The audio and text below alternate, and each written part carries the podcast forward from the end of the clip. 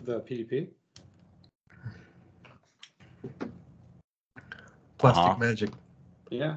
No not gonna spicy fall. stuff tonight, right, Joel? I'm not gonna fall for that. You're always wanting spicy topics, Joel. I am. Before you Tonight start you gotta recording, keep it clean. before you start recording, I'm like Ben, talk about crazy things. You're What are we like, "No, working I- on tonight? Jo- Or what are we working on now, Joel? We got a project coming up. We do. What is it? Oh, are you gonna do your opening thing? It looks like you've been recording the call, sir. Oh yeah, well, welcome to Practical Shooting After Dark. We're going to talk about shooting. On deck tonight, Mr. Kim, Hello. Mr. Park, the two Hello. Korean brothers. Yes, the Korean brothers. Yes. Popular name. Fantastic. All right. Anyway, where were we? Uh, Joel, you want to go first with the topic? I'm sure you've Sure. got something fun. Oh yeah, it's really earth shattering. Um, well, I want to talk about it is. I mean, dating this it's the end of November. Some people won't listen to this for a few weeks. Hopefully, listen to it sometime in- December. Um, it, I'll be straight with you. I don't really love it, but matches will fill up quickly for next year, and registration for most matches will open January first. So That's good, right? it is good. So if you've shot USPSA for a while, you probably know the drill. But if this is maybe year one or year two and you're thinking about venturing out to try a new match, if it's a good match, well, I won't say only the good matches, but a lot of matches fill up in a day, a day and a half, something like that. So I guess my strategy uh, every year, my plan is I look at the matches I really, really want to go to. Normally on practice score, they'll already have the matches there with the dates or if you look on their Facebook page, they'll have all the matches, you know, such and such date. Uh, kind of look at my calendar and spread it out and think about when I want to start shooting and when I want to be done shooting. So, for example, in Nebraska, I don't want to be, I will not be trained up and ready to shred hard at a match in the middle of February. So, I adjust my season accordingly. When's the first match I want to go to, and will the weather be nice enough that I could be trained up and ready to shred by then? And then also, how late do I want to be shooting? Because I mean, if I have a match I really, really care about in December, I might not want to stretch my season all the way throughout the entire year. So I kind of get an idea of throughout the year what what span I want to be shooting. I look at matches I really want to go to, and then I kind of just fill in my calendar. Uh, another piece of advice I guess I would have is don't do back to back to back matches because it's kind of exhausting. And if you have a gear problem or some little piece of garbage on your gun breaks, like it can be tough to fix it. So um, kind of just spread out. I don't know. What do you guys think? Maybe one match a month is maybe fair for most. I like people? one match a month. I like that. Yeah. Mhm, So anyway, same. kind of spreading it out. I pick the matches I really want to go to, put those on my calendar. Once I get the matches I really, really care about, I really want to want to go to, then I start looking at kind of my second pick, so to speak. Then I kind of just fill in my calendar, and then January and registration opens. You, I, mean, I, I don't really love it, but you should start signing up for the matches you really want to go to to assure you get a spot in those matches. Yeah. I use Google Calendar to like actually like put it on in my calendar even before registration is open. So I kind of know like when uh, registration open. I'm not deciding after the registration open because nowadays, especially area matches, tend to fill up really fast. Yeah, So gotta get that calendar done. Uh, about now, yeah, actually. That exactly what I've been working on. Or to plug, we'll be doing the uh, the Cornhusker Classic again next year. What next year, I suppose. Sponsored by Ben's Pro Shop. Uh, so like that, I think last year filled in. It was like a day, thirty six hours, something like that. It was sold out. Like you know, be looking at the matches you really want to go to, and you know, be, being put on a wait list sucks. I mean, it's so. Mhm. So if you know what you want to go to, just sign up, and that way you're, you know, you got it. Yeah. The end. That's a very helpful spiel, Joel, actually. Well, I try, and it's kind of applicable this time of the year. It's not even December, and you pretty much have to have next year plotted out already. Honestly, I don't love it, but well, Yeah. like the conversation came up, uh, you know, like halfway through this year, a, a guy's getting at our clubs getting into shooting. Oh, I want to start going to more matches. You know, when are we? Oh yeah, we're gonna have a major match here. Oh, I should sign up for that. It's like, oh well, it's sold out five months ago. Like, you can get on the wait list, but I can't promise you'll get in. So Yeah. if you're new to the rodeo, um, you know, sign up early. All right. Well, I'll talk next. Mhm. I'm Yes. holding here in my hot little hands. If you're an audio only listener, I'm very sorry, but I have a a pistol in my hands that I'm testing. It is a Walther High power. PDP. Oh, okay. So uh, I guess I'll give you the frame of reference I have for this gun is Mr. Kim's gun. So I shot your gun just a hair, just a little bit when you were here last, I think, Mr. Kim. Yep. So you have the uh, the Walther Q5 Okay. match, the steel frame, right? Yes. That's the full name. Yeah. Whatever. All right, and you have the aftermarket trigger kit in it. Is that right? Uh, the trigger itself is factory, but the spring kit is aftermarket. Okay. So shooting your gun, I found the trigger very nice. Mhm. The frame being steel almost felt unnecessary to me. Like it was hard. The way that s- like, steel guns recoil, it was kind of like a hard. It's just a harder, a harder feeling object in your hand than plastic. Mhm. And the gun didn't recoil a lot, so I didn't really feel like it needed to be steel necessarily. Um, yeah, and the grip shape was kind of funky. So comparing that to the PDP, I find the grip the grip shape more agreeable and less funky with the PDP. Now, what did they change, Kim? Because I feel like you're going to know specifically. So they came out with a compact grip and a full size grip. Basically, Mhm. compact grip is basically same as steel frame. The full size is in comparison, I would say Glock 17 full size grip length is about the same length. I think So- that's the one I have on. Yes, it feels that's the full similar to my size. Glock. Yeah. Yeah. one of the complaints uh, a lot of people said about PPQ and the steel frame is bigger size hands. Uh, the bottom of the palm kind of sticks out on the bottom of the grip, so you may reload and pinch the magazine on your palm a little bit. But full size, definitely no issues with that. And all the PDP actually comes as a optic ready. Right. So, So I have uh, dots that are coming to put on these, which brings me kind of, kind of the other issue I have with the gun, if you want to call it that. So anyway, the, the grip I think can get used to. It's about like my Glock 17. The trigger is sick. It's a little bit tougher to reload than a Glock, um, but I feel like it's oversprung. Now, once I put a dot on the slide, that might change how I feel about that. Mhm. Because you know it's more mass on it reciprocating, so it kind of will balance out different. And you sent me a low power spring I can put in this. Mhm. So I think if uh, between those two changes happening, I think uh, I will agree with the gun just fine. Honestly, But then I've Yeah. got more questions, of course. Uh, I guess are they all optics ready, or is that a special? Yeah. All of them. Oh, that's kind of cool. yeah. I like that. And one one of the improvement I really like is the front sight rear sight. Uh, it takes any Glock shape uh, front sight rear sight. So that's very very handy. Uh, I I, like Uh, that. yeah, literally because that brings me to a. I guess it's fair to say like you you'd want to change the sights on this, wouldn't you? yes, it's a plastic Yeah. material. Yeah, So they're pretty Personally, cheesy. though. I'm not gonna lie. ben, so you've shot this gun a bit. Nah, not a whole lot, just a little bit. What?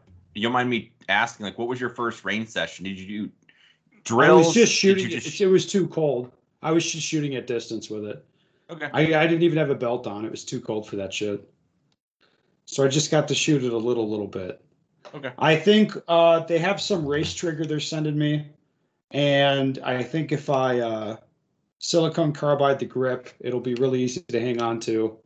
And I think with the reduced power spring and a dot riding on it, it'll be really it'll feel nice in recoil. It'll feel maybe maybe as good as a Canik. Um, we'll see. Maybe as good as a Glock. I don't know, but it should be pretty good in recoil. Speaking of con- comparison to a Glock, uh, I maybe looked a little bit to see what videos are already queued up, and I saw training group members will be. Uh, Oh yeah, I got a video coming up PDP soon. first impressions video coming for the training group guys, and the uh, track session uh, video kind of went over pretty well. A lot of guys liked that. yes, I enjoyed I that. I guess for the, for listeners to this show, I want to uh, I got a slot to Ford Performance Racing School for a Mach One track attack event, um, and I had in in car video and I did some commentary just comparing driving training because it was fairly fairly serious driving training on the Charlotte Super Speedway, and I compared that to what shooting training would be like, and put that video up in training group. It was well received. I think the guys enjoyed it. Well, it was interesting listening to you talk to the instructor while you were attacking the track, so to speak. Yeah. You were going like a madman in that thing, dude. It was excellent. Yeah. No, I'd have a good time. Yeah. Anyway, Yeah. I think this leaves the professor. Yes. Uh, Tee it up, man. What- What's I- going on? I wanted to share a news. So uh, IPSC uh, about a like a beginning of November they kind of announced it. Uh, what it is is IPSC is now a member of GAISF. Uh, what it is is it's called International uh, the Sport Organization. Basically, they organize the sporting events for Olympics and some non-Olympics as well. So basically, what I'm hearing is, uh, first of all, IPSC kind of announced that IPSC is like the observatory phase for Olympic selection. Uh, I think that was out like two years ago, maybe. So the Thailand World which was postponed, was supposed to be one of the like observatory for uh, the Olympic committees, and see if they want to add it to the Olympics or not. Uh, and I think I believe that's one of the reasons why uh, back in uh, 2017 World Shoot they first time did a doping test, things like that. I, I guess to make it look more like Olympic style, because Olympic there's doping tests and stuff. And I personally had a conversation with uh, one of the regional director uh, talking about how they're really trying to make this sport in in the Olympics too. So by being a member of GA uh, ISF, whatever, uh, it's one step closer to the Olympic. That's what I heard from the director. So I think this is pretty interesting news. Uh, of course, I don't. There's no guarantee that IPSC is going to be in the Olympics or not. They'll probably see at the Thailand Olympic, uh, Thailand World and things like that, and maybe discuss more about it. But I think if I mean this is all hypothetical, right? As soon as IPSC becomes Olympic sport, I think a lot of a lot of support will flow into the sport, and I think this is going to be very interesting. Uh, of course, as a competitor, this is a good news, uh, but I'm not 100% sure how um, some of the people in the organization thinks about this, because as far as I know, as soon as part of this this sport becomes an Olympic sport, some of the I think authority will transfer over to Olympic committees and they, they try to maybe change a little bit to accommodate it better kind of thing. So I'm not sure how that's going to work. But as a competitor, I think this is a pretty interesting news. Mhm. Like we will it. always have to. We will have to see what happens because it's always seemed like that that getting in the Olympics was a pipe dream, but uh, maybe that's changing. Yes. Kind of doubt it, but I will see. So the meaning of IPSC uh, being a member of GAISF is basically uh, IPSC is now internationally recognized sport. Uh, that's for sure. So this is pretty interesting. Yeah. Should we take a question, guys? You should. Sounds good. Gonna do it. All right. Pulling it up. Oh, that's not the right thing. Sorry, guys, we're getting to it. Here we are. So, you guys have, I'm sure, heard about the spicy stuff going on in USPSA recently. We have a question that uh, guy sent in here. Can't wait to read it. Here we go. What can the average. USPSA member do to help you fight this fight to get our association back? It's a pretty interesting question. What do you think, guys? Nobody wants to talk. Well, uh, the time is coming uh, to lay down pressure on the area directors, quite honestly. The time is coming. Uh, I think the right time will be when they officially announce the bylaw changes, what those changes are going to be. Um, I think everybody should feel free to give feedback at that time, exactly what they think. And that's when you want those emails flying. Like they've gotten a few emails about this stuff, but not a whole lot. I think the right time to fire the meme cannons and fire off emails or when they announce what the uh, what the bylaw changes are going to be. Because I mean, we'll see. It could be the president has no power and has to attend every nationals and every area match and gets paid zero dollars. That's what the president gets, and uh, it'll be a super majority of uh, board members to change these bylaws to anything else, something like that. If it's something real crazy like that, I imagine they're good, they're going to get a lot of feedback, and you should feel free to send them some feedback on that stuff if uh, that's what they do. Which none of that stuff is really inherently terrible, but I think we all know why they're doing it now. That's the interesting question. That's all I have. No comments from either of you two, I imagine. Uh, I actually had a conversation on the last local match, probably two weeks ago or something like that. Had a conversation with a, a shooter in my squad, uh, asking me about like, hey, what's going on with all this thing? I don't want to do any of it actually, but it is pretty interesting information out there. So what I told him was, yes, definitely. Uh, as there's more things happening in the organization, uh, it's going to be clear there's going to be some people who's making actually action like maybe sending an email or talking in public of more details about it and Yeah. i told him being a spectator is totally fine as long as you are like interested in and when the time comes to like make votes uh, even though you're a spectator just like reading and not responding at all that's fine because you're going to be one of the person who actually knows how to make decision so like people listening to the new things board member meetings uh, just reading it and not taking action is okay too.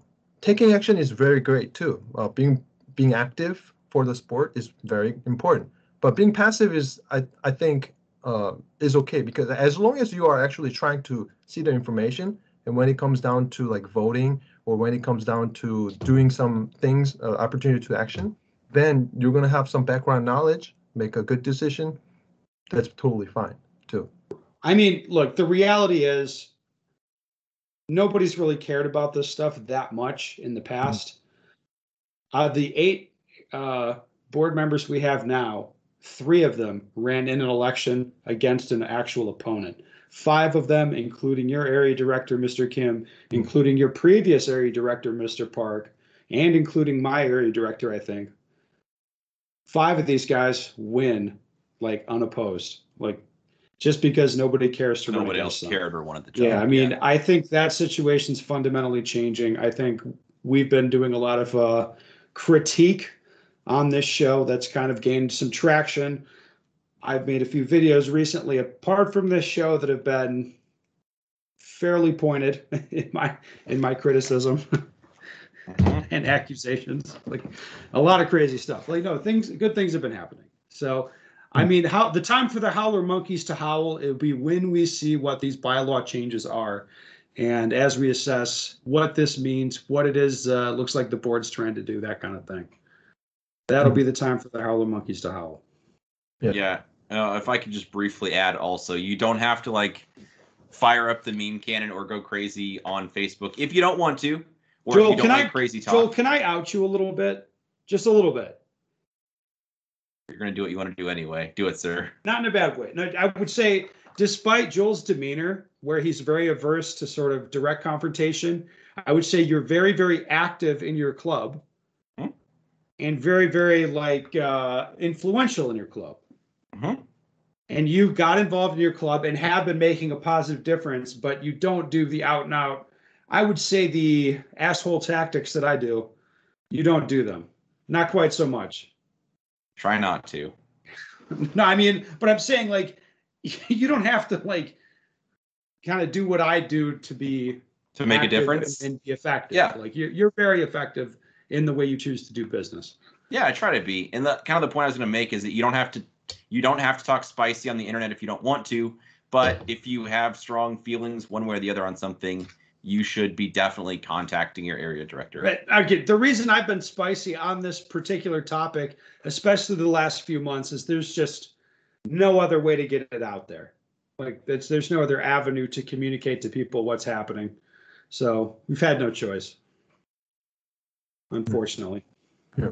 But one, one thing I want to encourage people is whether you like actively take action about the political stuff or kind of spectator uh, status, it- it's it- it's okay whatever side you are. But I, I would re- encourage people to stay open minded and like always not to prematurely determine and actually try to listen on both sides and then stay logical, stay open minded, and then try to see what's going on. Because sometimes people are like, oh, I- I like this guy or this guy's from from my region, so I'm not gonna listen to you. No, no, no, no. You should listen to both and then make a open-minded, logical action. Yes, that's true. Mhm. Anything else to add to that, Mr. Park? Uh, survey says, nah. Nah, I didn't think so. Anyway, the time is coming, Howler Monkeys, to fire the meme cannons and go full steam potato on these BOC retards. Anyway, that's it.